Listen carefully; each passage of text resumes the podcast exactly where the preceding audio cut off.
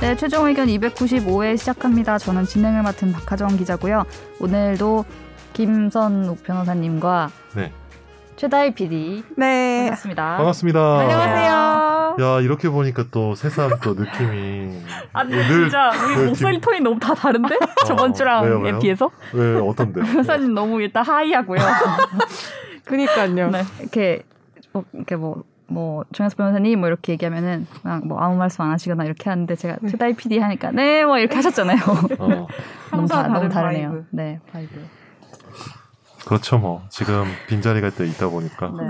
네. 지금 제 대각선에 있는 저 빈자리는 네. 참 오늘따라 더 커 보이네요. 네, 저 곧 빈자리가. 채워지겠죠? 곧 네. 채워질 빈자리. 예. 네 기다려 보겠습니다. 예. 근데 뭐 우리는 일단은 뭐 기다릴 여유가 없으니까. 네. 예. 근데 저분이 비어 있으면 저 네. 옛날부터 그래요. 전에 김학기 기자 있을 때도 네, 네. 저분 가끔 이렇게 뭐 기절하셔가지고 못 일어나서 못 올 때 있었거든요. 네. 근데 아, 사실 굉장히 자주 있었습니다. 그 저분이. 방송을 들었던 것 같아요. 어, 그쵸, 제가. 그쵸. 예. 막, 어우, 죄송합니다. 이러면서 어. 오셨는데, 막 출연 패널분들이 어. 자다가 깬 흔적 얼굴에 어, 더 남아있다고. 어, 여기 이렇게, 이렇게 눌려가지고. 네. 예. 자연스럽게 또 이렇게 음. 그때 근데 저분이 안 계시니까 제가 목소리 톤이 약간 하이가 되더라고.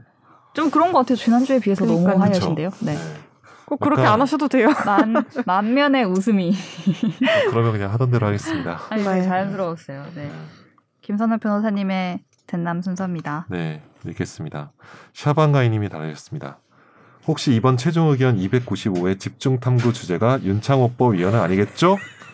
헌법재판소가 2회 이상 음주운전으로 적발할 경우에 일률적으로 가중처벌하도록 한 도로교통법 조항에 대해서 7대 2의 의견으로 위헌 결정을 내렸습니다. 예전에 정 변호사님이 설명하셨는데 그쵸. 저기 바로 그죠? 네. 어 뭐야 언제 물 흐르는 나타났죠? 듯이었다. 어, 진짜 장난 아닌데? 예. 침투력 무엇. 그러니까 헌재에서 위헌 결정이 나면 형벌 관련해서는 바로 소급 적용되잖아요. 아 이거 어떻게 알고 계시지? 대단하신데요. 네. 형사처벌 받은 사람은 재심 청구하면 되고 이러면 윤창호법의 원래 취지가 훼손되고 지금 재판 중인 사건, 특히 구형을 한 사건은 빨리 변론 제기 신청 후 공소장 변경도 해야 되는데 이분 혹시 법조인인가요? 그러니까 어 이거 정말 굉장히 좀 뭔가 디테일하네요. 디테일하시고. 그죠? 아까부터 여기 와가지고 앉아서 계속 읽는데 네, 잘 모르겠더라고. 그렇죠. 잘 모르셨을 것 같아요. 예, 못 앞에 나 지금 한 거 얘기했어? 들으셨- 네, 얘기했죠. 아이, 자, 장재원 의원의 아들 노예 운이 좋네요. 아, 운이 안 좋습니다. 왜냐하면 이 친구는 그 음주 측정 거부기 때문에 그거는 지금 그 이외 이상 얘기를- 가중 처벌이 그 네. 얘기를 네, 지금 어. 벌써 해요? 그렇죠. 예, 예, 그렇죠. 살짝 티저로. 예, 예, 티저로 합시다, 티저로. 어, 어, 네. 티저로 할까? 어쨌든 이렇게 되고 너는 가면 안 된다. 요즘 지옥 컨셉으로 장재원이 아니라 어. 당신 아니니까. 죄송합니다. 연좌제 제가 좀 노예. 젖어 있어가지고 제- 노예, 정재현 의원님 노예. 죄송합니다. 예. 아, 이 친구 오늘 본명을 불러야 돼요. 아니면 노예. 노예를 불러야 돼요. 장용준 씨예요. 장영준 씨죠. 네. 노예라니까 어쨌든 뭐 어쨌든 알겠습니다. 다른 크리스- 혐의로 크리스마스인데. 유죄는 받겠지만 곧 그 얘기. 노예로. 자, 가중 처벌을 피할 수 있으니 집행유예 나오겠죠. 이게 거의 의식의 흐름으로 지금 방송이 있네요. 자, 이번 헌재의 결정이 개인적으로 많이 아쉽다는 생각이 듭니다. 반대 의견을 낸 이선의 문영배 헌법재판관의 내용이 더 일리가 있다고 봐요. 다들 코로나 진짜 조심하세요. 네. 감사합니다. 감사합니다. 오늘 집탐 주제를 맞춰주신 샬방가이님께는 샬방가이님께. SBS에서 준비한 선물을 좀 준비가 아직 안 됐죠? 네, 보내드립니다. 아 진짜요? 네, 어, 그 얘기 했어요 아까? 아니요. 어, 나 지금 그냥 와서 즉, 즉흥적으로 한 건데. 자방가이 지금 바로 지금 이게 선물인가요? 지금. 이게. 선물을 받는다. 받는다. 그런데 반송된다. 주소를 모르니까. 네. 그거 네. 그리고를 모르죠? 붙여야 되었고 그리고 지옥에 간다기 때문에 그만하자. 음. 어, 되게 근데 진짜 섬세하게 이렇게 많이 그니까요. 적어주셨어요. 아, 분석까지. 이분은 다른 이- 못 맞춰도 상 줘야 돼. 뉴미국 분이시면, 음. 어, 님이고 아니, 저희가 이분 굉장히 뉴미디어 관계자가 아닐까 네네. 의심했던 어, 우리 분이 아직 정체를 못 밝혔네. 아 이분 모르죠. 진짜 한번 모셔야 그냥 되겠네. 300 우리 분이시면. 생을 다 알고 막 이러신 분이에요. 그니까요. IP를 네. 한번 털어야 될 것 같아요. 제가 보기에는. 네. 근데 누구세요? 왜 제 옆에 앉아? 계세요? 아, 네. 선재가 목소리가 많이 변했네.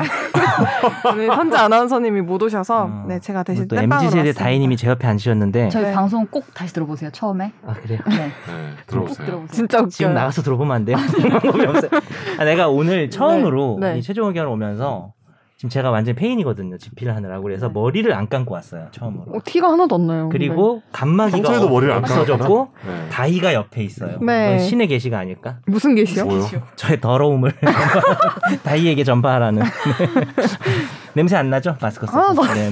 한 이틀 안 감아, 제가 이틀만 감아도 저는 좀 머리가 이래서 TMI네요. 아 근데 네. 굉장히 자연스러워요. 자주 감아요. 린스를 되게 촉촉하게 한 것 같은 느낌. 옛날에 어떤 예능에 보니까 발톱을 얼마나 자주 깎는지에 대해서 엄청나게 의견 차가 있더라고요. 온도 어, 음. 차. 음. 거기 나오는 임창정 가수 임창정 아, 씨가 벌써 싫다. 아 진짜 싫다 말하지 마. 발톱을 1년에 한 번, 1년에 한 번 깎고? 이러면서. 그래서 옆에 나온 누구, 어떤 가수가, 아니, 갈톱도 뭐 2주나 한 달에 한 번은 깎아야지 그랬더니, 장정이 뭐라 했는지 알아요? 야, 그럼 너는 자라기도 전에 깎는 거야. 심각, 잘하잖아요. 심각하다. 그러니까 무슨 돌- 도토리도 아니고. 길어 나오는데? 발톱을 진짜 오래 안 깎는 사람이 있더라고요. 죄송해요. 근데 양- 갑자기 양말을 안 신나 봐요. 늦게, 그러니까 양말 다 빵꾸 날 텐데. 어 신발도 작살날 것 같은데. 네. 그러니까. 죄송. 다음 댓글을 네이버 오디오 클립이죠. 음. 이거- 읽어주세요. 뭐, 뭐 읽을 거예요? 제가 템레이님 읽을게요. 읽어주세요. 네. 네, 템레이님이 달아주셨습니다. 이번에 국민과의 대화 다녀왔습니다. 시계 선물로 받았네요. 특별한 경험이었습니다. 흠, 열 번 찍어 안 넘어가는 나무 없다는 건 공부나 자격증 딸 때나 쓰라고 좀. 요새 덱스터 뉴 시즌 시작했던데 전 가끔 아니 사실은 자주 덱스터가 되고 싶다는 생각을 합니다. 하, 음. 굉장히 저도 되고 싶었습니다. 텍스터요? 음. 네. 텍스터가 살인마예요? 살인마인데, 네. 범죄자들만. 그러니까 그 법에 의해서 처단되지 그 않은? 처단되지 않은 어... 빠져나가는 그런 악질들을 찾아서 음. 뭐 가령 뭐 미성년자를 막 성폭행해서 막 죽이고 음. 그런 나쁜 놈이야. 음. 그걸 찾아내서 죽이는 거죠. 이 덱스터가 최종 의견 네. 패널이에요. 지금 저희가 방송하면서 정말 많이 나왔어요. 이게 네. 이건 최종이야, 역시 저번에. 덱스터가 와야 될 것 같아요. 지금 법이 어떻게 못하니까 제가, 여, 제가 여러 번 얘기했습니다. 네. 제 5의 팬이신 것 멤버입니다. 같고. 네, 팬이시고 네. 선- 선욱이 덕분에 네. 네. 템레이님. 네. 또 네. 나미아 자파점님이 달아주셨습니다. 정인이 사건으로 기소된 정인양의 양모가 항소심에서 징역 35년으로 감형을 받았네요. 재판부의 판단이 납득이 안 됩니다. 미래의 인공지능 기술이 발전되면 정치, 법조 출입 기자와 형사 재판부 판사는 꼭 AI로 대체되면 좋겠습니다. 음. 최근 어떤 현- 형사 재판에서 징역 1년을 받은 피고인이 재판이 개판이라고 난동을 부렸는데 그 자리에서 징역 3년을 받더라고요. 원래 죄보다 판사에게 욕 좀 하는 게 그렇게 중한 벌인가요? 저 사람을 두둔할 생각은 없지만 너무 개인 감정으로 판결하는 거 아닌가요? 음. 음. 이렇게 내렸다가 선고한다. 주문 징역 1년 이렇게 하고 음. 막 난리가 치면 네. 잠깐 잠깐 징역 3년 이렇게 저는 할수 몇 번 있어요? 사실 케이스 꽤 많았는데. 이렇게 나와서. 그 자리에서 징역 3년을 때리세요? 취소할 수 최근 있어요? 네. 아니, 최근도 아니고 이거 몇 년 전에도 한 번 있었는데. 약간 뭐 예전에 원님 같은 네. 느낌이죠. 사또. 네. 아. 근데 약간 이걸 그런. 어쨌든 자기가 말을 했다가 그 자리에서 그럼 원래 걸 취소하고 이렇게 다시 하는 건 거예요? 근데 보통은 이제 음. 판결문을 다 미리 써놓고 하는데 이 판결 선고의 효력이라는 게 네. 좀 애매한 부분이 있는 거죠. 왜냐하면 이제 말을 잘못할 수도 있는 거죠. 뭐 집행유예 3년, 어, 4년이네? 뭐 이런 식으로 아. 볼 수도 있는 거고. 그 당시에 이것도 문제가 이런 케이스 실제로 문제 됐었죠. 됐었는데 음. 선고 효력이 있는 게 아닐까? 뭐 저는 바꿔서요? 음. 생각하는데. 예, 예. 그러니까 이제 근데 일단 그걸 그 문제도 있지만 어, 아니 그 지가 갑자기 음. 기분 나쁘다고 예를 들어서 판사가 나 쟤 음. 싫어하는 애라고 형량을 더 하면 안 되는 음, 거잖아요. 음, 음, 음. 그렇죠. 근데 이제 여긴 그런 문제가 있겠죠. 이 사람이 이 자리가 음. TPO가 지금 네. 자기가 저지른 범죄 때문에 국가의 재판을 받는 자리인데 음. 판사한테 이제 신발을 던졌다. 예를 네. 들어서 이따 신발 얘기 또 나오겠지만 네. 그러면은 판사가 빡쳐서가 아니라 네. 킹 받아서가 아니라 네. 어 반성을 안 한 애가 될 수는 있는 거죠.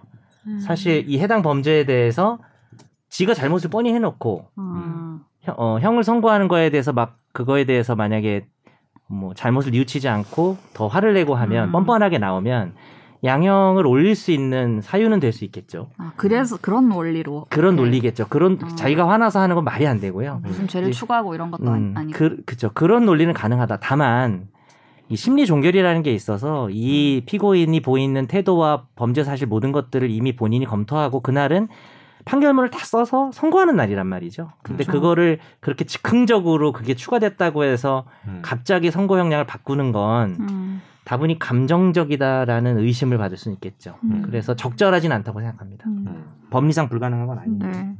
이 감형을 받은 거는 제가 잘 뉴스를 못 봤는데 음. 네, 왜 감형받는지 궁금하긴 하네요. 어떤 부분이 뭐 참작이 된 건지. 네. 알겠습니다. 댓글 남겨주셔서 감사하고요. 이번 네. 주는 또 사연도 와. 어, 사연도 사연이 보내- 왔어요? 근데 네. 많은데. 네. 사연 보내주셨습니다. 청취자의 사연을 진단해 드립니다. 날로 먹는 청사진.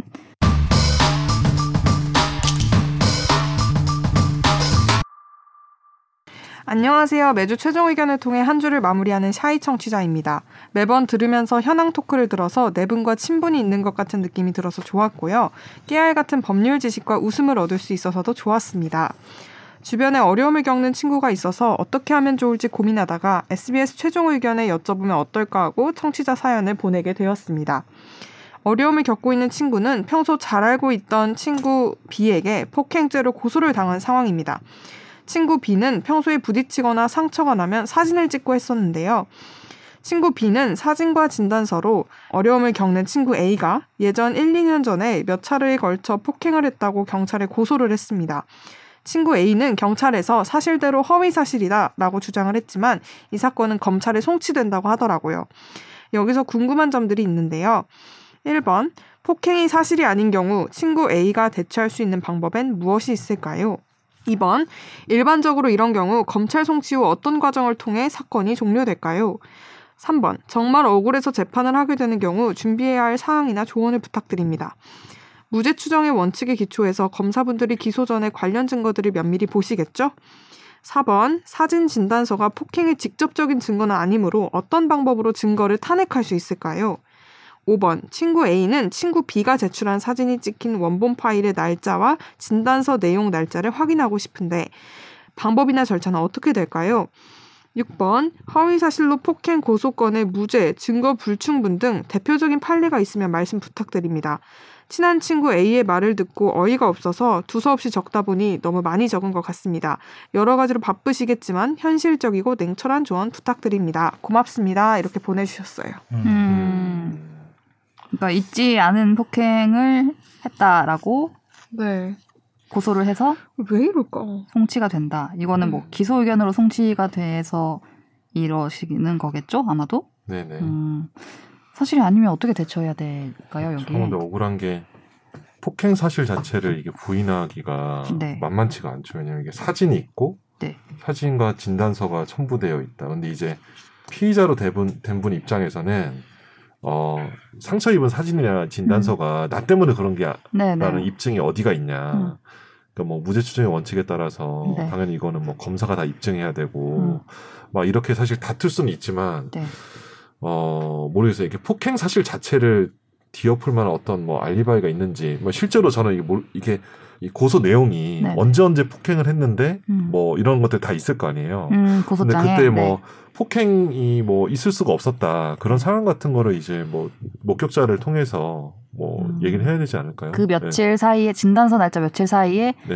네. 얘랑 만난 적이 없다는 만난 적도 어떤 없다. 다른 데서 어. 뭘 다 했다는 그런 네네. 알리바이라든가 그런 식으로 이 사건이 근데 애당초 어렵네요.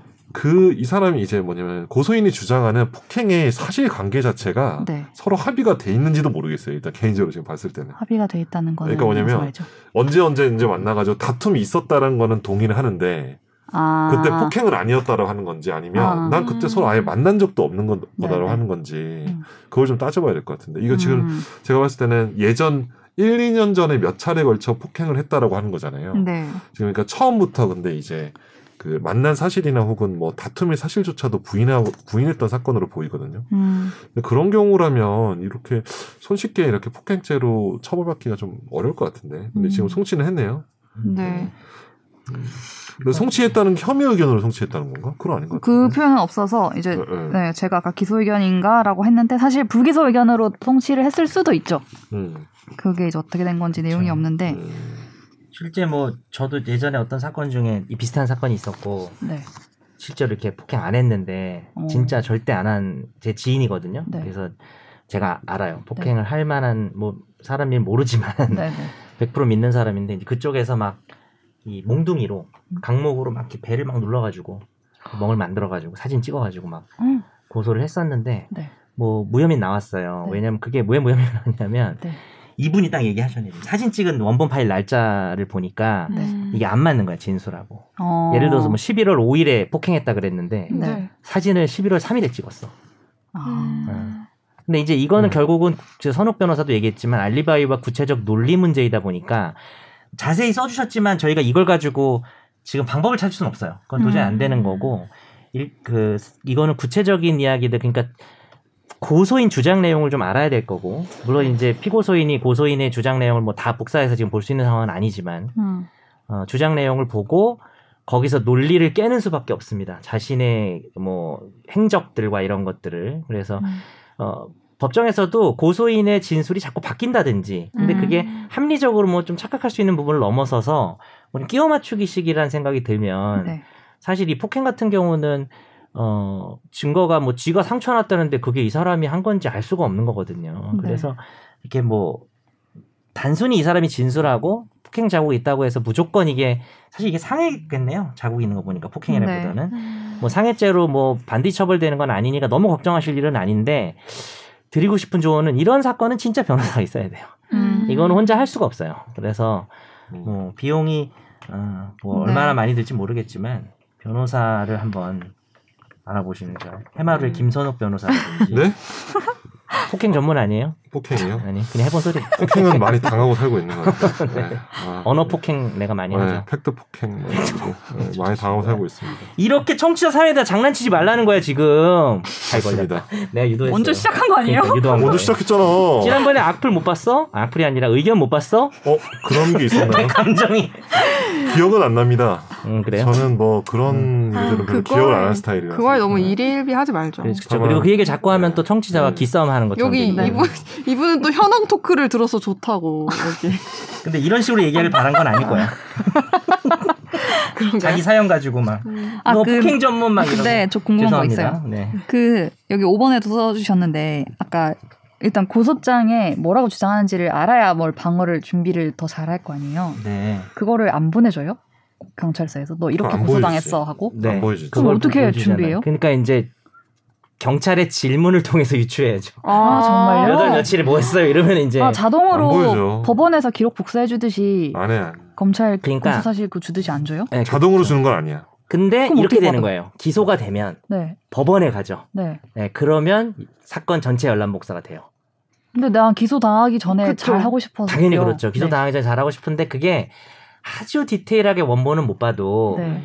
대지를 할 수도 있고요. 음. 네. 어, 대지를 할 수도 있고 그 다음에 질문 자체가 네. 고소인의 주장에 기반해서 질문하는 거기 때문에 네. 그래서 그럴 때 이제 변호사가 옆에 앉아 있으면 경찰이 하는 질문을 보고 뭐 이제 하고 어. 아, 그다음 네네. 에 요건 제가 얘기할 건 아닌지 모르겠는데 질문 하, 이렇게 조사 받은 다 받으면서 네.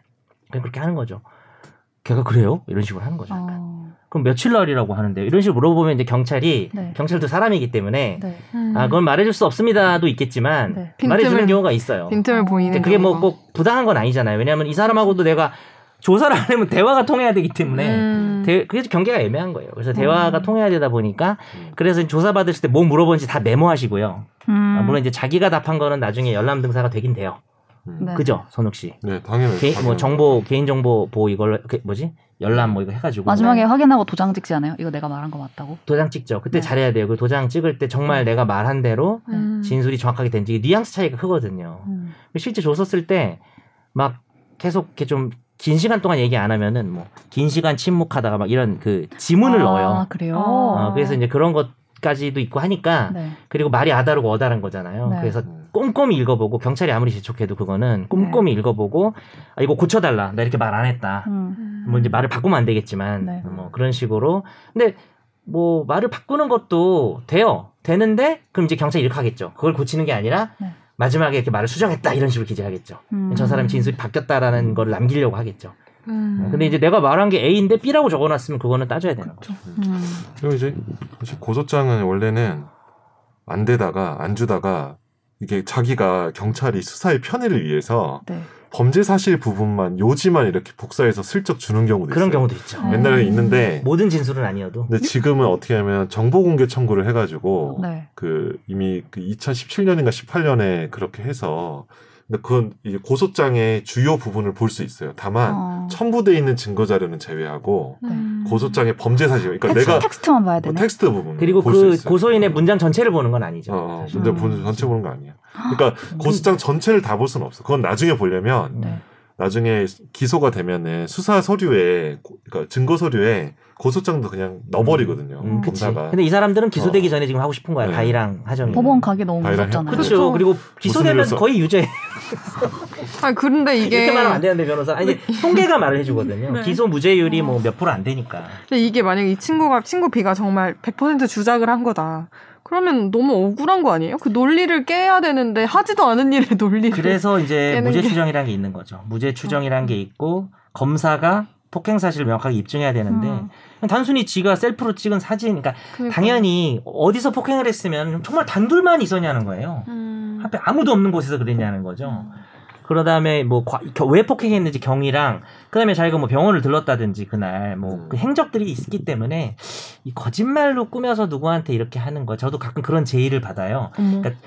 어떤 사람한테 자기가 너무 열받아가지고 진짜 나쁜 놈이긴 해요. 근데 내가 저 사람을 예를 들어 서 폭행이나 이런 걸로 좀 허위를 해버리면 안 되냐. 뭐 그런 얘기도 좀 들은 적이 있는데 뜯어 말렸죠. 당연히 뭐 제가 음. 사주할 수 없는 거는 당연하거니와 개인적으로 내가 내가 하면 안 된다 그러니까 다른 변호사 찾아가서 하려는 것 같더라고요. 음. 그래서 해주는 변호사 없겠지만 이제 하지 마라 이런 식으로. 음, 그러니까 맞아요. 결국 진실은 대부분이 드러납니다. 대부분. 음, 네.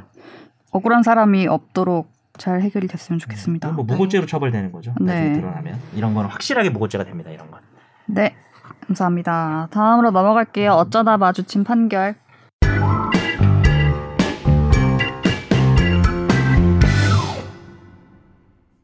가짜뉴스를 받은 사람이 이를 단체 카톡방에 올렸다가 처벌받았다면 가짜뉴스를 보낸 지인에게 손해배상을 받을 수 있다는 판결이 나왔다.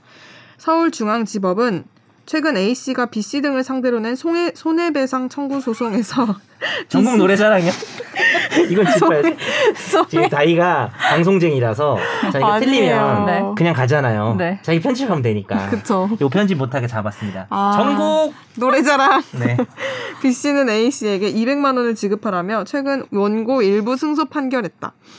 A 씨는 2017년 대통령 선거를 보름여 앞두고 문재인 당시 후보가 2005년경 김정은 북한 국무위원회 위원장에게 편지를 보냈다는 내용의 가짜 뉴스를 받아 휴대폰으로 이를 100여 명이 참여하고 있는 단체 채팅방에 올렸다. A 씨는 이 일로 허위 사실을 공표, 공포, 공표한 혐의로 기소돼 이거 편집 안될 것 같아. 이천- 공포 공포 공포. 2000, 2017년 11월 벌금 250만 원을 선고받고 판결이 확정됐다. 이 가짜뉴스는 같은 교회 교인 B씨로부터 받, 받은 것이었는데 이후 A씨는 B씨를 상대로 천만 원을 배상하라며 소송을 냈다.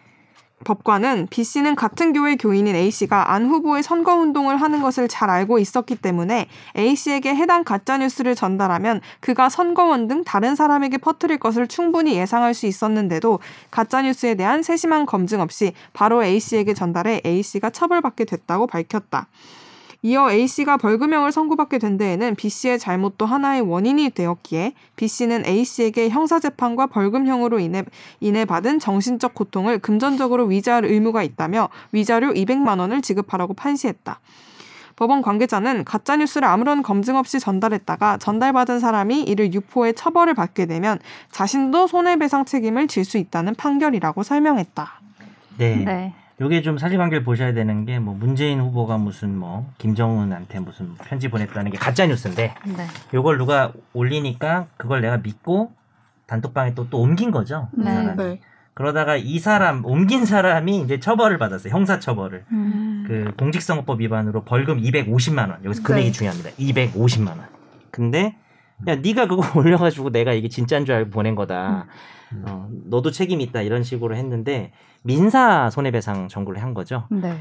그러면서 천만 원을 청구했는데 손해배상 200만 원. 아 50만 원 손해네요, 그죠? 음. 그게 문제가 아니라 이분이 전과자가 된 거죠 사실. 그러니까 그렇죠. 형사처벌이 된 거고 물론 이제 처음에 이걸 올린 사람도 처벌 당했을 수 있어요 이거는 음. 네. 고소해가지고죠 근데 어쨌든 자기도 필터링을 해야죠 그래서 우리가 뭐 그런 뉴스 책임이- 나온 거 네. 밭 이렇게 해가지고 자꾸 여기저기 올리는 거 네. 그게 나야 바로 제가 몇 번 올렸죠. 네. 근데 제가 얘기한 건 다 진짜였잖아요. 네. 이상하다. 하여튼 그 방에도 뭔가 되게 제- 검증될 수 없는 게 많이 올라왔는데. 저는 아니 정치적인 건 안 올리고 네.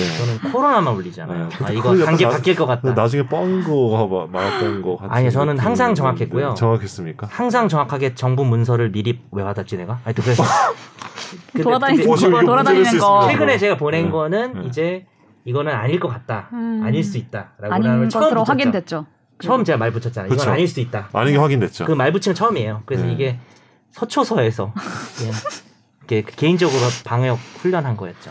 그러면 저 궁금한 게요. 네. 아무런 검증 없이 전달했다가 이게 있잖아요. 이 워딩이. 음. 그러면 근데 검증을 했는데 그 검증도 제가 잘못한 거예요. 음, 이상한데 검증을 한 거죠.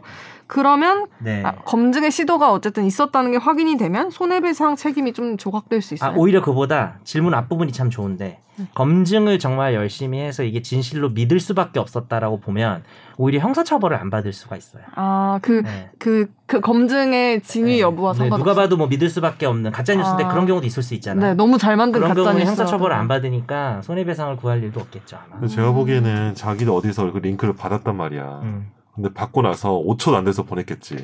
음. 네. 10초도 안 돼서 그냥 거의 기계적으로 이런 그 나쁜- 시간을 좀 따져봐야겠네. 어, 이 빨개 막 이러면서 이렇게 딱 보, 보내면 빨개? 검증 그러니까, 그러니까 검증이 안 되고 보내는 거죠. 예. 네. 음. 근데 어르신이라 그게 빠르진 않을 것 같아요. 아니요, 저, 아 근데 아 지금 무시하시. 검증 없이 바로 보냈는데 굉장히 5분 예, 걸리고. 손놀림이 빠르세요. 저희 아버지 봤는데 아, 진짜? 최근에 어 이- 이게 손 어, 뭐, 분명히 저한테 아, 인터넷 뱅킹도 못 하겠고 너무 힘들다 이러셨는데 카톡방에서 손놀림이 엄청 빠르시더라고요. 네. 그렇군요. 그렇게 생각하시면 안 됩니다. 네. 네, 다음 판결 볼까요? 네. 지난해 국회 개원 연설을 마친 문재인 대통령을 향해 신발을 투척한 혐의로 기소된 A씨에게 1심에서 무죄가 선고됐다. 서울중앙지법은 26일 공무집행방해 등의 혐의로 기소된 A씨에게 무죄를 선고했다. 다만 병합해 심리한 모욕 등의 혐의에 대해선 유죄를 인정해 A씨에게 징역 10개월의 집행유예 2년을 선고했다. 네, 오늘 문재인 대통령이 많이 나오네요. 앞에서는 지금 김정은 어, 오늘 온전히 가짜 뉴스로 설명 시달리시고 특집인가요? 야, 약간 네. 생각하시고 어, 또 임기 말이 됐죠. 그래서 또 네. 제가 헌정으로 이렇게 그게 아니라 이번 주에 이게 다 나왔어요. 헌정이라고. 헌정인지 모르겠는데 아니, 고생 많으시잖아요. 지금 김정은한테 편지 보냈다 이거 가짜 뉴스에 시달리고 신발 맞고 맞진 않으셨는데 저 여기서 이거 따라하라고. 이때 여기 있었어요. 어? 신발 던질 때 신발 던지는 현장에 아, 그래요? 제가 취재하러 가신 거예요? 국회 출입 기자였어서 이제 네. 음. 문제 대통령 국회 연설하러 온 언제 날일걸요 던진 이게. 거고 뭐 가까이 날아간 거예요? 어떻게 된 거예요? 이게 연설을 하고 음. 이제 국회를 나와서 앞에 차가 기다리고 이제 있고 타고 가야 되잖아요. 네네네. 그래서 차가 기다리고 있고 경호원들이 우르 나와서 그 근처에서 이제 접근을 못하게 이렇게 대충 서 있고 음. 제가 나오려고 하는데 나왔나? 아무튼 나와 나왔는데 되게 중간에 멀리서 나한테 질문하지 말고 지금 설명을 듣는 입장이잖아요. 되게 멀리서 어. 네. 이렇게 이렇게 던진 거예요. 그러니까 엄청 그게 멀리서. 그게 음. 이렇게 닿을 그게 아니었어 닿을 때 닿을 수 아니었고 없는. 근데 날아오는 게 뭔지는 근데 보이는 어, 누군가 맞았을 수도 있겠네. 관중이라든지. 맞았을 수도 있죠. 그 옆에 이렇게 그 경호원들이 라인침 밖에 이렇게 서 있는 사람 음. 구경하는 사람 되게 많았거든요. 신발은 무슨 색이었나요? 뭐 좀, 좀 시커먼색이었던 것 중요할 수 같은데. 있어서 검은색이야. 네. 그래서 아무튼, 네, 결국 이게 공무집행방해죄로 기소가 된 거죠. 그렇죠. 근데 이제 대- 법원에서는 이게 대통령이 직무집행 중인 거 맞고 그 다음에 신발을 던지는 것도 폭행이에요. 직접적인 음, 유형력의 네네. 행사가 될 수가 있는데 이 공집방 공무집행 방해죄에서라고 하는 폭행의 요건이 있어요. 네, 이것 때문에 직무집행이 방해가 돼야 돼요. 네, 근데 그 정도는 아니기 때문에 이것 때문에 대통령이 이 행사를 멈춰야 됐다든지 음. 음, 지장이 뭐 조금이라도 받았으면은 요 녀석은 이제 네. 공집방이 됐을 텐데 그건 아니었다. 네. 대통령은 잘 그냥 물 흐르듯 갔죠. 인식은 하셨을까? 날아오는 걸? 했을 것 같은데. 왜 이렇게 막 음. 날아오는 거 한 손으로 받았으면 더 영웅 됐을 뻔했는데 받고 그냥 아무렇지도 않게 아 근데 저 궁금한 연설을 게 마치는 그 거야. 전진처럼 그러니까 전진 전진에서 그러니까 머리를 쓰다듬는데 독- 여기 튀기는 거야 신발이 아, 독침 죄송합니다. 수거. 아, 네.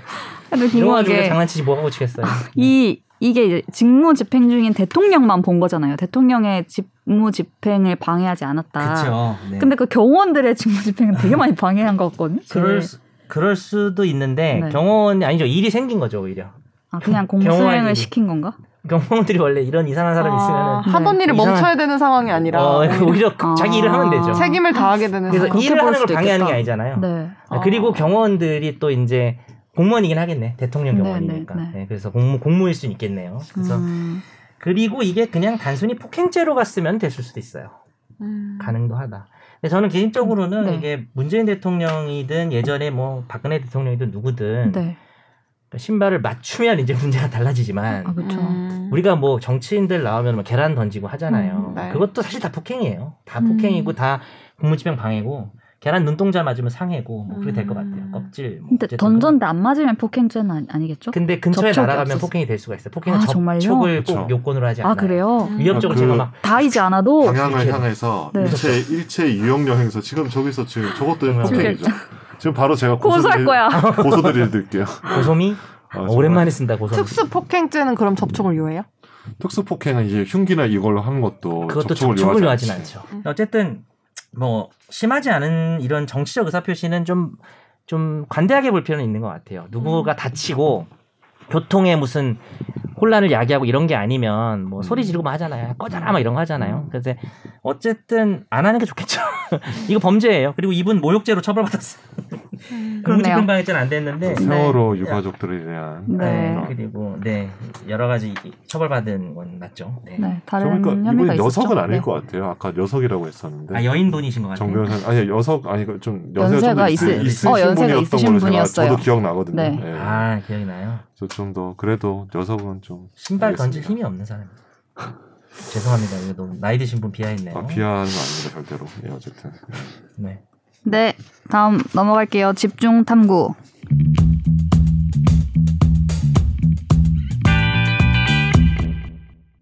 어, 앞에서 맞춰주셔가지고 바로 그 주제를 조금 얘기해 보려고 어. 하는데요. 네. 윤창호법 이라고 많이들 들어보셨을 겁니다. 2018년에 한 음주운전 사고 이후에 그 피해자 돌아가신 윤창호 씨의 이름을 따서 생긴 법이에요. 이제 부산에서 한 차량이 음주운전을 하다가 횡단보도에 가만히 서 있던 보행자 윤창호 씨를 치었고 윤 씨가 숨진 일이 있었습니다. 그 이후에 윤 씨와 가, 윤 씨의 가족과 친구들이 음주운전자 강하게 처벌해야 한다. 그 법을 만들어 달라라고 호소를 했고 여론의 반응도 뜨거웠고요. 이후에 국회에서 이른바 윤창호법이 발의돼서 이 개정안이 통과가 됐고 어, 요지를 먼저 말씀드리면 처벌이 강화되고 단속 기준도 강화된 내용이었습니다. 그런데 이 윤창호법이 윤창호법의 일부 조항이 이제 헌법에 위반한다는 헌법재판소의 판단이 나왔습니다. 재판관 7대 2의 의견으로 위헌 결정이 나온 건데요. 어떤 조항에 대해서 이런 결정이 나오게 된 건지, 그 이유는 무엇이었는지, 향후 달라지는 건 뭔지, 노엘 씨는 어떻게 되는 건지에 대해서 어, 얘기를 앞에서 네. 스포했는데. 네. 네. 노엘 씨는 계속 네. 그대로 간다라는 네. 노엘 씨는 더 정의로워야 한다. 죄송합니다. 집담에선 장난치지 말라고 그랬는데. 네, 윤창호법이요. 네. 먼저 이제 크게 두 개가 있더라고요. 제1 윤창호법, 제2 윤창호법이 있는데 지금 네. 현재에서 판단의 대상이 된 그러니까 헌법 소원의 대상이 된 조항은 도로교통법입니다. 네. 그게 어떤 조항이죠, 변호사님? 그러니까 자 특정 범죄 가중처벌 등에 관한 법률이 있고 네. 도로교통법이 있는데 음. 네. 특정 범죄 이게 보통 특가법이라 부르잖아요. 네. 그건 이제 사람이 죽었거나 음. 예? 죽었거나 다치거나 네. 그런 경우에 이제 음주운전으로. 뭐, 예, 음주운전으로 그러면 뭐 무기징역도 하고 그래서 엄청 형을 세게 했는데 음, 당연하죠. 그로부터 한 달 뒤인 2018년 12월 달에 이제 도로교통법이 개정이 됐는데 그때 2회 이상 음주운전을 하거나 아니면 2회 이상 음주 측정 거부를 하는 경우에는 2년 이상의 실형에 처할 수 있도록 법을 개정을 한 거죠. 그러니까 횟수도 2회만 저질러도 네. 어, 가중처벌인데다가 네네. 3회 때 가중처벌이 하한이 1년이었는데 네. 2회 가중처벌이 2년이 되면서 이건 네. 엄청나게 엄청 올라요. 형량이 상향된 거고 네. 또이 구별하셔야 될 게 음주운전으로 결과가 발생한 걸 말하는 게 아닙니다. 그죠? 그렇죠. 음주운전은 그냥 이게 뭐야? 하면. 그 바- 무슨 단속이지? 뭐 무슨 단속? 일제 단속. 단속인가? 네, 네. 하여튼 거기 걸리거나 음. 뭐 아니면 뭐 누가 신고해서 걸려서 하면 거부를 했든 음주운전을 했든 그냥 음. 무조건 음. 두 번만 하면 무조건 음. 2년 이상이라는 형량이 음. 생긴 거부도 거죠. 포함돼요? 거부는 없는데. 거부가 이항이죠. 44조 1항 또는 2항인데 네. 거기도- 1항이 음. 음주운전, 2항이 아. 음주추정 사고. 근데 이번에 문제된 게 있다고 얘기했지만 1항만 문제가 된 거라서 그렇죠. 아, 네. 그렇죠. 네. 어, 그래서 어쨌든 이때 강력한 처벌을 요구하는 그런 목소리를 이제 받아들여서 이렇게 강해진 형량이 엄청 강해진 강력해진 거죠. 음. 네. 참고로 제 친구가 2018년 12월에 국회 이거 도로변 통 통과되고 네. 2회에 당첨이 됐어요. 음. 2020년인가. 그래서, 그래서 어떻게 나왔어요? 환경이? 여기 보면은 1천만 원 이상 2천만 원 이하 벌금이잖아요. 네. 벌금 1천만 얼마나? 원 나왔어 벌금. 차 팔아야 되겠네. 그럼 제일 저도 팔았고 제일 나오는 뭐. 것 중에 제일 약하게 나온 거 제일 아니에요? 약한 게 그렇긴 천만 하지. 원이에요. 이게 너무 세니까. 근데 그때 너 많이 힘들었겠다. 저요? 아, 네 얘기가 아니고. 아, 저 상- 아, 아, 또 친구 얘기라고. 아니 근데 저는 제 차 잘 있어요. 저는 세다고 생각하지 않습니다. 저도 세다고 생각 안 해요. 두 번이나 음주운전했는데 천만 원 너무 약한 것 같은데. 사실 그 친구 나중에 이것이 국민의 법감이 나중에 되지 않을까? 아니, 그 다음에 나 이게 오늘 할 얘기가 없는데 그럼. 헌법재판소 이게 위원이 나고 나서 나한테 카톡이 왔어. 이거 어떻게 하면 좋냐 이러니까 네. 야 그거 어차피 변호사 선임해서 재심 청구에도 변호사 보수비가 더 든다고 어차피 너는 500만 원 낼 거니까 음. 음. 재심까지 가서 변호사 보수 근데 500만 원을 전과의 더 양이 줄어들잖아요. 저 네. 사람은 어떤 전과자다라는 게. 그게 그거죠. 뭐. 그러니까 돈이 중요하냐? 네. 자신의 뭐가 중요하냐. 빨간 줄이란 말 쓰지 말자 그랬죠 우리가. 네네. 자신의 전과가 중요하냐. 중요하냐. 이거 형량을 해봐야 되죠. 그래서 이, 이 조항, 아까 말씀하신 음주운전을 하거나 거부를 하거나 그걸 두 번 이상 한 사람은 그 네. 이 2년 이상 5년 이하의 징역, 천만 원 이상 2천만 원 이하의 벌금에 처한다. 이거가 이제 헌법 소원이 됐어요. 헌법 소원이 들어와서 이번에 어, 헌법재판소가 이제 7대 2로 위헌이라고 위헌이라고 결정을 이제 한 건데 그 이유가 이제 제가 방금 전에 이제 저는 이게 과한 것 같지 않다. 왜 라고 말을 했는데 네네 음. 네. 그냥 이건 그대로 유지해야 된다. 네네 그런 의견이시죠. 아 저는 그렇고 네 그렇죠 헌법재판소의 이유는 어떤 이유였을까요?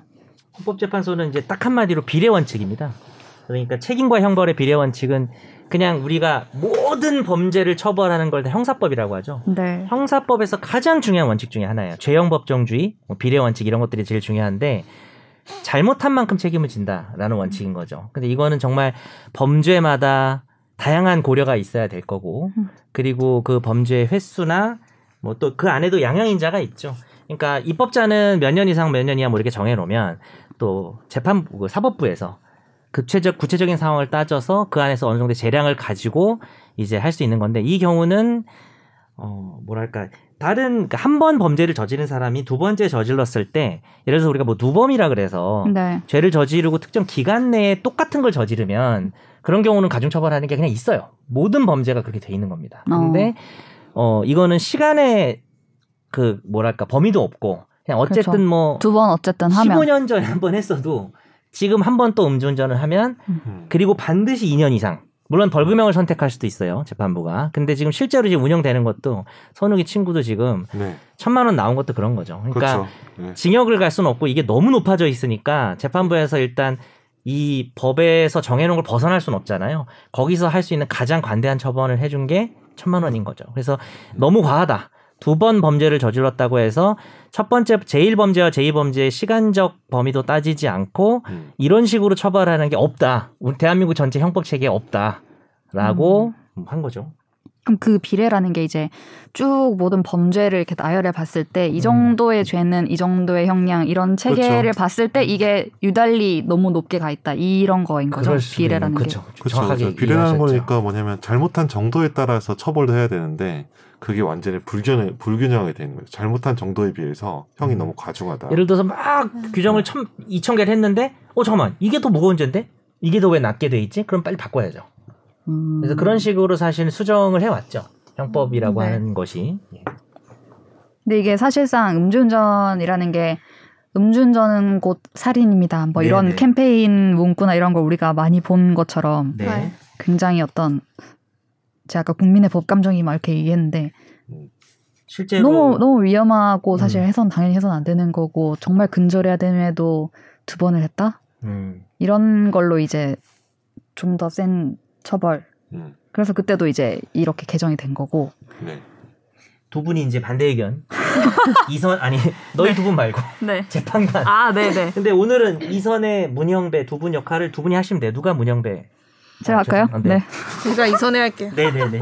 어, 네. 중간에 다이피디님도 바꾸지 여기에 마. 동의하시나요? 네, 저도 그러니까 동의합니다. 음. 두분 동의하시고 저는 일단 의견을 뒤로 미룬 채 네. 이 반대 의견 논리를 좀 한번 같이 찾아볼까요? 반대 의견은 이제 반복됐으니까 반복되는 음주운전은 비난 가능성이 매우 크기 때문에 네. 이 조항에 대해서 가중, 이 조항에 따라서 가중 처벌을 하는 거는 합리적이다라고 이제 얘기를 했고요. 그리고 뭐 10년 전에 음주운전을 하고 근데 10년 전에 했고 지금 했는데 10년의 차이가 있는데 이거를 막 이렇게 얘기를 할 수도 있는데 과거에 막 10년 전에 15년 전에 했더라도 만취해서 운전을 해서 사람이 만약에 죽었어. 음. 이러면은 이거를 막 죄질이 매우 나쁘죠. 음. 죄질이 매우 나쁜 거기 때문에 그렇죠. 무조건 뭐 근데 이런 애가 또 했어. 맞아. 음. 그러면 아무리 본거 아니에요. 지금 문영배 재판관 입장에 좀 네. 해주세요. 네. 네, 네. 그렇기 때문에 이게 너무 재량의 한계를 벗어나서 막 막 자기 마음대로 하고 막 이런 거라고 볼 수는 없다. 사실 정도의 문제죠. 이런 네. 말이 나와요. 아니 2년 이상 천만 원 이상 정도면 괜찮은 거 아니야? 이런 말 해요 실제로. 네. 그러니까 뭐 이거를 우리들도 뭐 3년 이상, 네. 어? 뭐 2천만 원 이상이면 또 모르겠는데 음.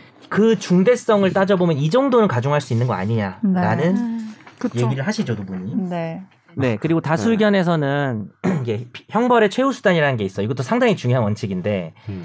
사회의 다른 제도를 이용해서 그 문제를 고칠 수 있다면 음, 네. 어떤 사람을 뭐 가두고 전과자로 만들고 하는 거는 마지막 수단이어야 음. 된다. 음. 근데 어, 예를 들어서 뭐 음주운전에 대해서는 치료라든지 뭐 여러 가지 제도적인 것도 있지 않냐라고 또 얘기하는 한- 반면 반대 의견에서는 아 그것도 맞는데 지금 우리 사회의 음주운전 폐해가 실태가 그리고 또 막대한 피해를 입힌 사람들의 40%가 재범이래요. 어. 아, 그러니까 이제 그런 논거들을 생각해 볼 때는 너희가 말하는 설비와 시스템 좋은데 병행할 필요가 있다. 형벌 강화를. 음. 그래서 좀 무섭게 처벌, 무겁게 어, 무- 무섭게라고 말이 나오거든요. 무섭기도 하죠. 무섭 무서워야 안 하지 이것들이. 뭐 약간 우리가 그런 생각들이 있죠 누구나. 음. 그러네요. 그것을 강화해야만 확실히 차단할 수 있다. 음. 이런 의견을 밝혔습니다. 네. 제일 중요한 거는 SBS? 제가 음주운전 네. 사건을 한 10번 이상 제가 변호해봤거든요. 네. 어 이제- 그래? 예. 많이 했네. 어, 제가 음주운전 왜 이렇게 많이 했어? 다 혹시 저- 지인분이신가요? 본인이 한 지인도 있고 질문이. 지인과 비지인의 비율이 어느 정도 돼요? 어, 비지인 좀 더 많죠. 본인의 지금- 비율은 어느 본인은 아, 없습니다. 예. 계속 안 걸렸네. 중요한 거는 음주운전은 진짜 이게 제가 이렇게 말한 음주운전자에 대한 전반적인 명예훼손이 될 수 있지만 한 번 걸린 거 이, 뒤- 이면에는 아, 그- 그게 10배, 맞아요. 10배수 이상이 있다고 생각해요. 맞아 맞아. 그렇기 때문에 압류가 예, 어. 그 변호한 사람들의 재범과 초범의 비율이 어떻게 돼요? 다 재범이야. 그러니까 저는 저는 그래서 이 시간적 다- 간격이 한 저한테 번만 한 왔을 놈, 때, 안한 저한테 놈, 왔을 한 번만 때. 한 놈 없구나. 저한테 왔을 때 한 번도 초범이 없었어. 근데 뭔가 재범 근데 많이 그거는 사실 한다니까. 재범이 되니까 심각해지니까 찾아갈 수 네, 그렇죠, 있죠. 그렇죠. 달- 초범일 달피디님 때는 뭐 변호사 얘기하려고 한 상담이 거. 어. 음. 그래서 못하게 저는 하죠 뭐 네. 얘기. 어, 맞아요. 뭐라고 맞아요. 뭐라고? 아니 뭐 얘기하려고 했어. 맞아요. 꼭 들어요. 그러니까 저는 이 윤창호법이 처음에 그 개정이 됐을 때 저는 그렇게 이해를 했거든요. 이거 이게 만들어진 것 자체가 이런 유형들은 원래 위험성이 강하니까 아예 삼가라 삼가해라라는 의미가 저는 강했다고 생각을 하는데 네네네. 음. 이걸 이제 지금 일부 헌법 소원에서 수정한 게 헌법재판소에서 수정한 게 음. 이런 의미 이런 메시지가 그렇게 애초에 강하지 않았나 하는 생각이 전 드는 거예요. 음, 음, 음. 음. 그래서 그 메시지를 존중할 필요가 있다. 그 메시지가 유의미한 거죠. 음. 근데 이제 그거를 왜 또 이제 와서 안 된다고 물론 이제 뭐 헌법재판소가 만든 법은 아니지만 음. 음.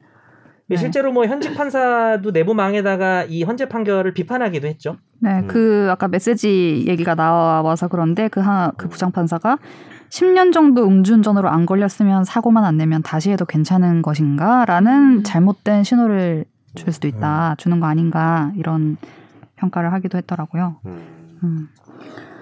그래서 이게 그 이제 취지는 좋았는데 그러면 법을 애초에 잘못 만든 것인가? 음. 그럼 음. 이 정도까지 세게 만드는 거는 원래 안 되는 거였나? 뭐 이런 생각도 들고 저는 뭐 다 네. 사회적인 의견이 네. 있겠죠. 그거는 음. 이번 올해 지금의 현 시대의 헌법재판소는 너무 세다고 한 거고 음, 다수가 네. 음. 그래서 이 이게 나온 다음에 그 아까 얘기했던 이제 래퍼 장용준 씨가 여기에 수혜를 받는 거 아니냐라는 얘기들이 있었는데 그래서 검찰에서도 추가로 이제 설명을 했어요. 이, 이 이렇게 막 원래 진행되던 거가 위헌이 되면은 수사 음. 음. 중인 거, 이제 기소돼서 재판이 진행 중인 거, 그다음에 다 해서 재판 끝난 거에 따라서 각각 다 조치를 해야 되더라고요. 그 중에 이제 그 음. 진행 장영 중인 사건, 뭐 확정된 사건 그쵸, 다 그쵸. 구분해서 하죠. 네. 그 아까 그 친구분 말씀하신 것처럼 네. 다 끝났으면은 끝났으면 재심 청구를 해서 재심해서 다시 벌금을 깎아 네네. 깎는 방법이 있고요. 네. 네. 그리고 지금 재판 중인 거는 이제 또 공소장 변경을 하고 이렇게 수정을 공사 해서 변경하고 구형도 바꾸고. 네네. 예. 근데 이제 이 장영준 씨의 경우는 혐의가 그 음주 측정 거부, 거부를 네. 이외했죠. 거부고 뭐 그다음에 뭐 공무집행 방해 뭐 이런 네네. 것들이 있어서 네. 방 이 위헌 결정이 나온 거랑은 직접 상관이 없기 때문에 그대로 적용을 할 거라고 합니다. 네. 음, 검찰은. 근데 이제 장영준 씨 같은 경우에 이번 그러니까 이 헌법재판소의 구조가 네. 네. 어떤 법원의 사건이 진행될 때 적용되는 법률이 있을 때 내가 이걸로 처벌받기 싫다 이거 위헌 같다 네. 라고 제청을 하면 법원에서 헌법재판소에 올려요 네. 그 조항 그 사건과 관련된 조항을 올리는 거고 음. 그럼 헌법재판소는 그것만 심사하게 되는 거거든요 음. 야 한 김에 옆에 조문도 이상한데 이것도 같이 네. 위헌하자 이러진 않아요 어. 그러니까 어, 측정 거부에 대해서는 지금 선언이 없었던 거죠. 그러니까 검찰에서는 야 그거는 우연히 안 된 거니까 아직 살아있는 법이다. 음. 그래서 얘 장재 장재원은 아니죠. 자꾸 왜 이렇게 장영준이는 그렇게 할 필요가 없다라고 네. 지시를 했다고는 하는데 이거 장영준 씨가 음주 측정 거부도 너무 과하다라고 하면 음. 헌법재판소 지금 현재 논리대로면 음. 사실 측정 거부가 음주운전보다 뭐 엄청나게 과한 건 음. 아니거든요. 거의 같은 동등으로 하게 보는 거거든요. 음. 그래서 그것도 저는 위헌이 나와서 결과적으로는 이 친구가 이 혜택을 받을 수도 있을 것 같다는 생각도 들어요. 음. 검찰에서 이렇게 지시를 했어도 음. 기소되고 재판 가서 위헌 제청 신청하면 되잖아요. 그러니까 제 질문은 이, 이 조항에 대해서 동격법 148조 2, 에 음주운전 처벌하는 대해서 이제 위헌이 나온 건데 네. 그럼 여기도 이항이 걸려 있는데 그쵸. 왜 이것만 됐냐 뭐 이런 질문이었는데요. 근데 이제 이번 헌법재판소에서는 그 네. 조항 전체를 위헌 선언한 게 아니라 네. 아까 제가 설명한 것처럼 그 조항 그 조항 중 구체적인 어떤 사건이 있었을 거 아니에요. 그 사건에 아. 피고인이 이 사건 올린 거잖아요. 네네. 헌법재판소에. 아 이번에 음주운전 금지를 2회 이상 위반한 분이네요. 본인이에. 아, 그러니까 딱- 측정 거부한 사람이 아닌 아, 거지. 딱 이것만 어, 그래서 일선 판단하는 검찰에서 이렇게 거구나. 지시하는 건 그래서 그 네. 측정 거부를 빼고 나머지가 음주운전 2회 이상 가중처벌만 네. 위헌이 된 건데요. 네. 근데 이런 헌법재판소 놀리면 예를 들어서 헌법재판소가 아니 음주운전 좀 그렇고 근데 측정 거부는 가중처벌할 수도 있지 뭐 이런 놀리면 모르겠는데 네, 그건 아닌 그런 논리가 없어서 것 같아요. 음. 네. 살아납니다 얘 지금 음. 얘 그러니까 살아나는 건 아니고 처벌 받는데 지금과 같은 가중 처벌을 피할 방법은 충분히 있다 내가 아. 방법 알려주는 건가 근데 당연히 알겠죠 이거에 대해서 네. 자기가 기소가 아직 안 된 건가요 지금 어떤 단계죠 기소가 됐죠. 어, 기소가 되면 이제 네. 재판을 받을 때 아니 그럼 나 이항 측정 거부도 가중 처벌하는 것 좀 네. 음. 이거 범- 문제 있는 거 아니냐 위헌법률 하면 제청. 거의 제 하면- 생각에는 한 위헌이 나올 가능성이 한 어. 8, 90%다. 그러면 노엘 씨는 그렇게 다 피할 음. 수 법꾸라지처럼 이렇게 그렇죠. 법꾸라지는 아니고 뭐 법은 법뭐 법꾸라지라고 해야 되나 어쨌든 그 본인한 근데 네, 피할 수 네, 이미 있는 거죠. 공무집행 방해가 있어가지고 실제 형량은 별로 차이가 없을 거다에 제 아. 손모가지 가 없어요. 머리로 머리로 들이받은 게 네. 공무집행 방해. 그렇죠, 예, 방해죠. 예, 예. 이미 그분께서는 또 다른 거를 다 추가를 해주셔가지고 네. 음. 음. 별로 차이가 없을 거예요. 왜냐면 랩 금지시켜야 예, 돼. 크게 차이 없어. 요 네. 너무 별로예요. 아, 랩이 별로야? 아 노엘 씨요. 아 랩도 별로야 아니면? 아, 랩은 둘 다 별로예요. 둘다 별로야? 랩은 아. 어떤 랩 좋아하십니까 요즘? 밤하늘의 펄. 죄송합니다. 어, 전 그거. 비오? 쇼미더머니가 네. 세상을 망치는 중이야. 그거. 아 찬혁이 나오는 찬혁이 거. 어, 나오는 네. 그게 뭐죠? 불, 협, 화, 화, 음. 음. 진짜 우리 불협화음이었던 거야. 갑자기. 우리 이 갑자기 사건에 대한 그러니. 의견은 네. 자꾸 불협화음만 내지 말고 네. 마무리하는 게 어떨까 싶습니다. 네. 어쨌든 두 분은 좀 안타깝다. 네, 음주운전은. 음, 이게, 이게 비례 원칙에 따라서 음. 뭔가 이 정도의 형량이 갈 게 아니다라고 이제 봤는데, 이 네. 벽체계상. 저는 이 범죄가 이- 엄청난 범죄인 것 같거든요. 음. 그래서, 네. 네. 본인의 비례 원칙에는 반하지 않는 거죠. 어, 네네. 저의 비례 원칙은 아, 그럴 변하지 수 있죠. 않습니다. 충분히. 네. 그러니까 그런 생각이 드는데 또 이게 뭐 전체를 봤을 때 뭐 뭐 살인 뭐 뭐 뭐 음. 그러- 막 음. 쭉 보면 또 음. 어떨지 그럴 수 있지만 모르겠지만 이제 제가 가장 저는 여기서 고려돼야 될 부분 중에 하나는 그러니까 법강정도 당연히 맞는데 결과 네. 사실 모든 범죄는 네. 어떤 잘못된 결심과 행동이 있고 혹은 부주의가 있고 그 다음에 어떤 사회의 어떤 결과 좋지 않은 결과가 발생하는 걸 기본으로 하는 거잖아요. 네. 근데 음주운전으로 치사상 사람이 다치거나 죽으면 이미 지금 충분히 가중처벌로 뭐 충분하다고 할 수 있을지 모르겠는데 우리 법감정으로는 죽여야 될 것 같은데 음. 나름 가중처벌이 되어 있는데 지금 우리가 보고 있는 조문은 아까도 제가 얘기했지만 음주하고 운전을 한 행위 자체거든요. 음. 그것도 음주하고 운전한 결과일 수 있지만 그걸 통해서 결과가 발생하면 당연히 가중처벌이 되는데 결과가 발생하지 않아도 음주한 상태에서 운전을 두 번만 해도 어, 이 정도로 가중처벌한다라고 하는 거에 대해서는 좀 비례원칙 위반한다는 헌법재판소의 결정도 저는 뭐 음. 음. 공감은 갑니다. 뭐 한편으로는 음주운전이 그동안 우리 사회에서 일으킨 폐해들을 잘 알고 있기 때문에 음. 어, 계속 강하게 처벌해야 될 것 같지 않나라는 생각도 저도 없진 않아요. 근데 어, 우리가 이거를 이벤트적 사안별로 단기로 볼 건지 아니면 장기적으로 사회를 규율하고 어떤 법을 하나 만들면 수십 년을 그 사람들이 그걸 따라야 되잖아요. 근데 최근에 입법자들이 하는 행동들이 행태들이 좀 뭐랄까 의견이 있으면 바로 법을 이렇게 강화하거나 만들어서 약간은 퍼퓰리즘적인 것들이 있었기 때문에 뭐 윤창호법이 음. 어, 퍼퓰리즘이라고만 맞아요, 또. 생각하기는 그렇게 또 오해하시지는 않으셔야 되겠지만 네네네. 뭐 거기에는 나름의 어떤 제동이 되지 않을까라는 음. 식으로 비겁하게 애매하게 네. 의견을 아, 그 밝혀봅니다. 말은 맞는 것 같아요. 뭔가 네. 터지면 그거 네. 막 음, 갑자기 형량 맞아. 올리고 그런 건 분명히 있긴 해요. 그렇게 있는 사안 것 같아요. 중심적으로 따라가다 보면 사회 규율함에 있어서 아 음. 나 갑자기 꼰대야 어쨌든 그 문제가 생길 수 있거든요. 네. 저는 그러니까 좀 그렇죠. 장기적으로 보는 관점도 필요하다 음. 네, 그런 생각이 듭니다. 네. 네.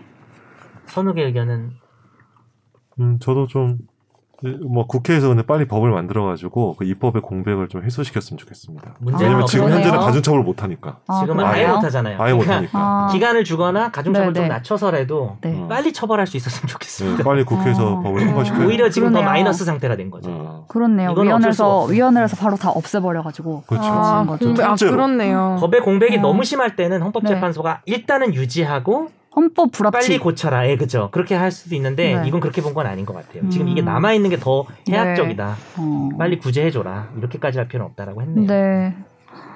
네. 네. 네. 네. 오늘도 차방가이님이 맞춰주신 집중 탐구 주제를 열심히 얘기해봤습니다. 다음 주에 또 네. 흥미로운 주제로 네, 한 흥미로운 주제를 또 올려주셔야 저희가 또 할 수 있으니까요. 꼭 올려주세요. 일, 좀 일찍 올려주세요. 네 한 월요일쯤. 그래주시면 감사하겠습니다. 네 다음 주에 뵐게요. 네. 감사합니다. 감사합니다. 나도 법률 전문가 세상만 사법으로 재밌게 풀어내는 여기는 최종 의견 최종 의견 최종 의견 최종 의견으로 오세요 고품격 법률 팟캐스트 여기는 최종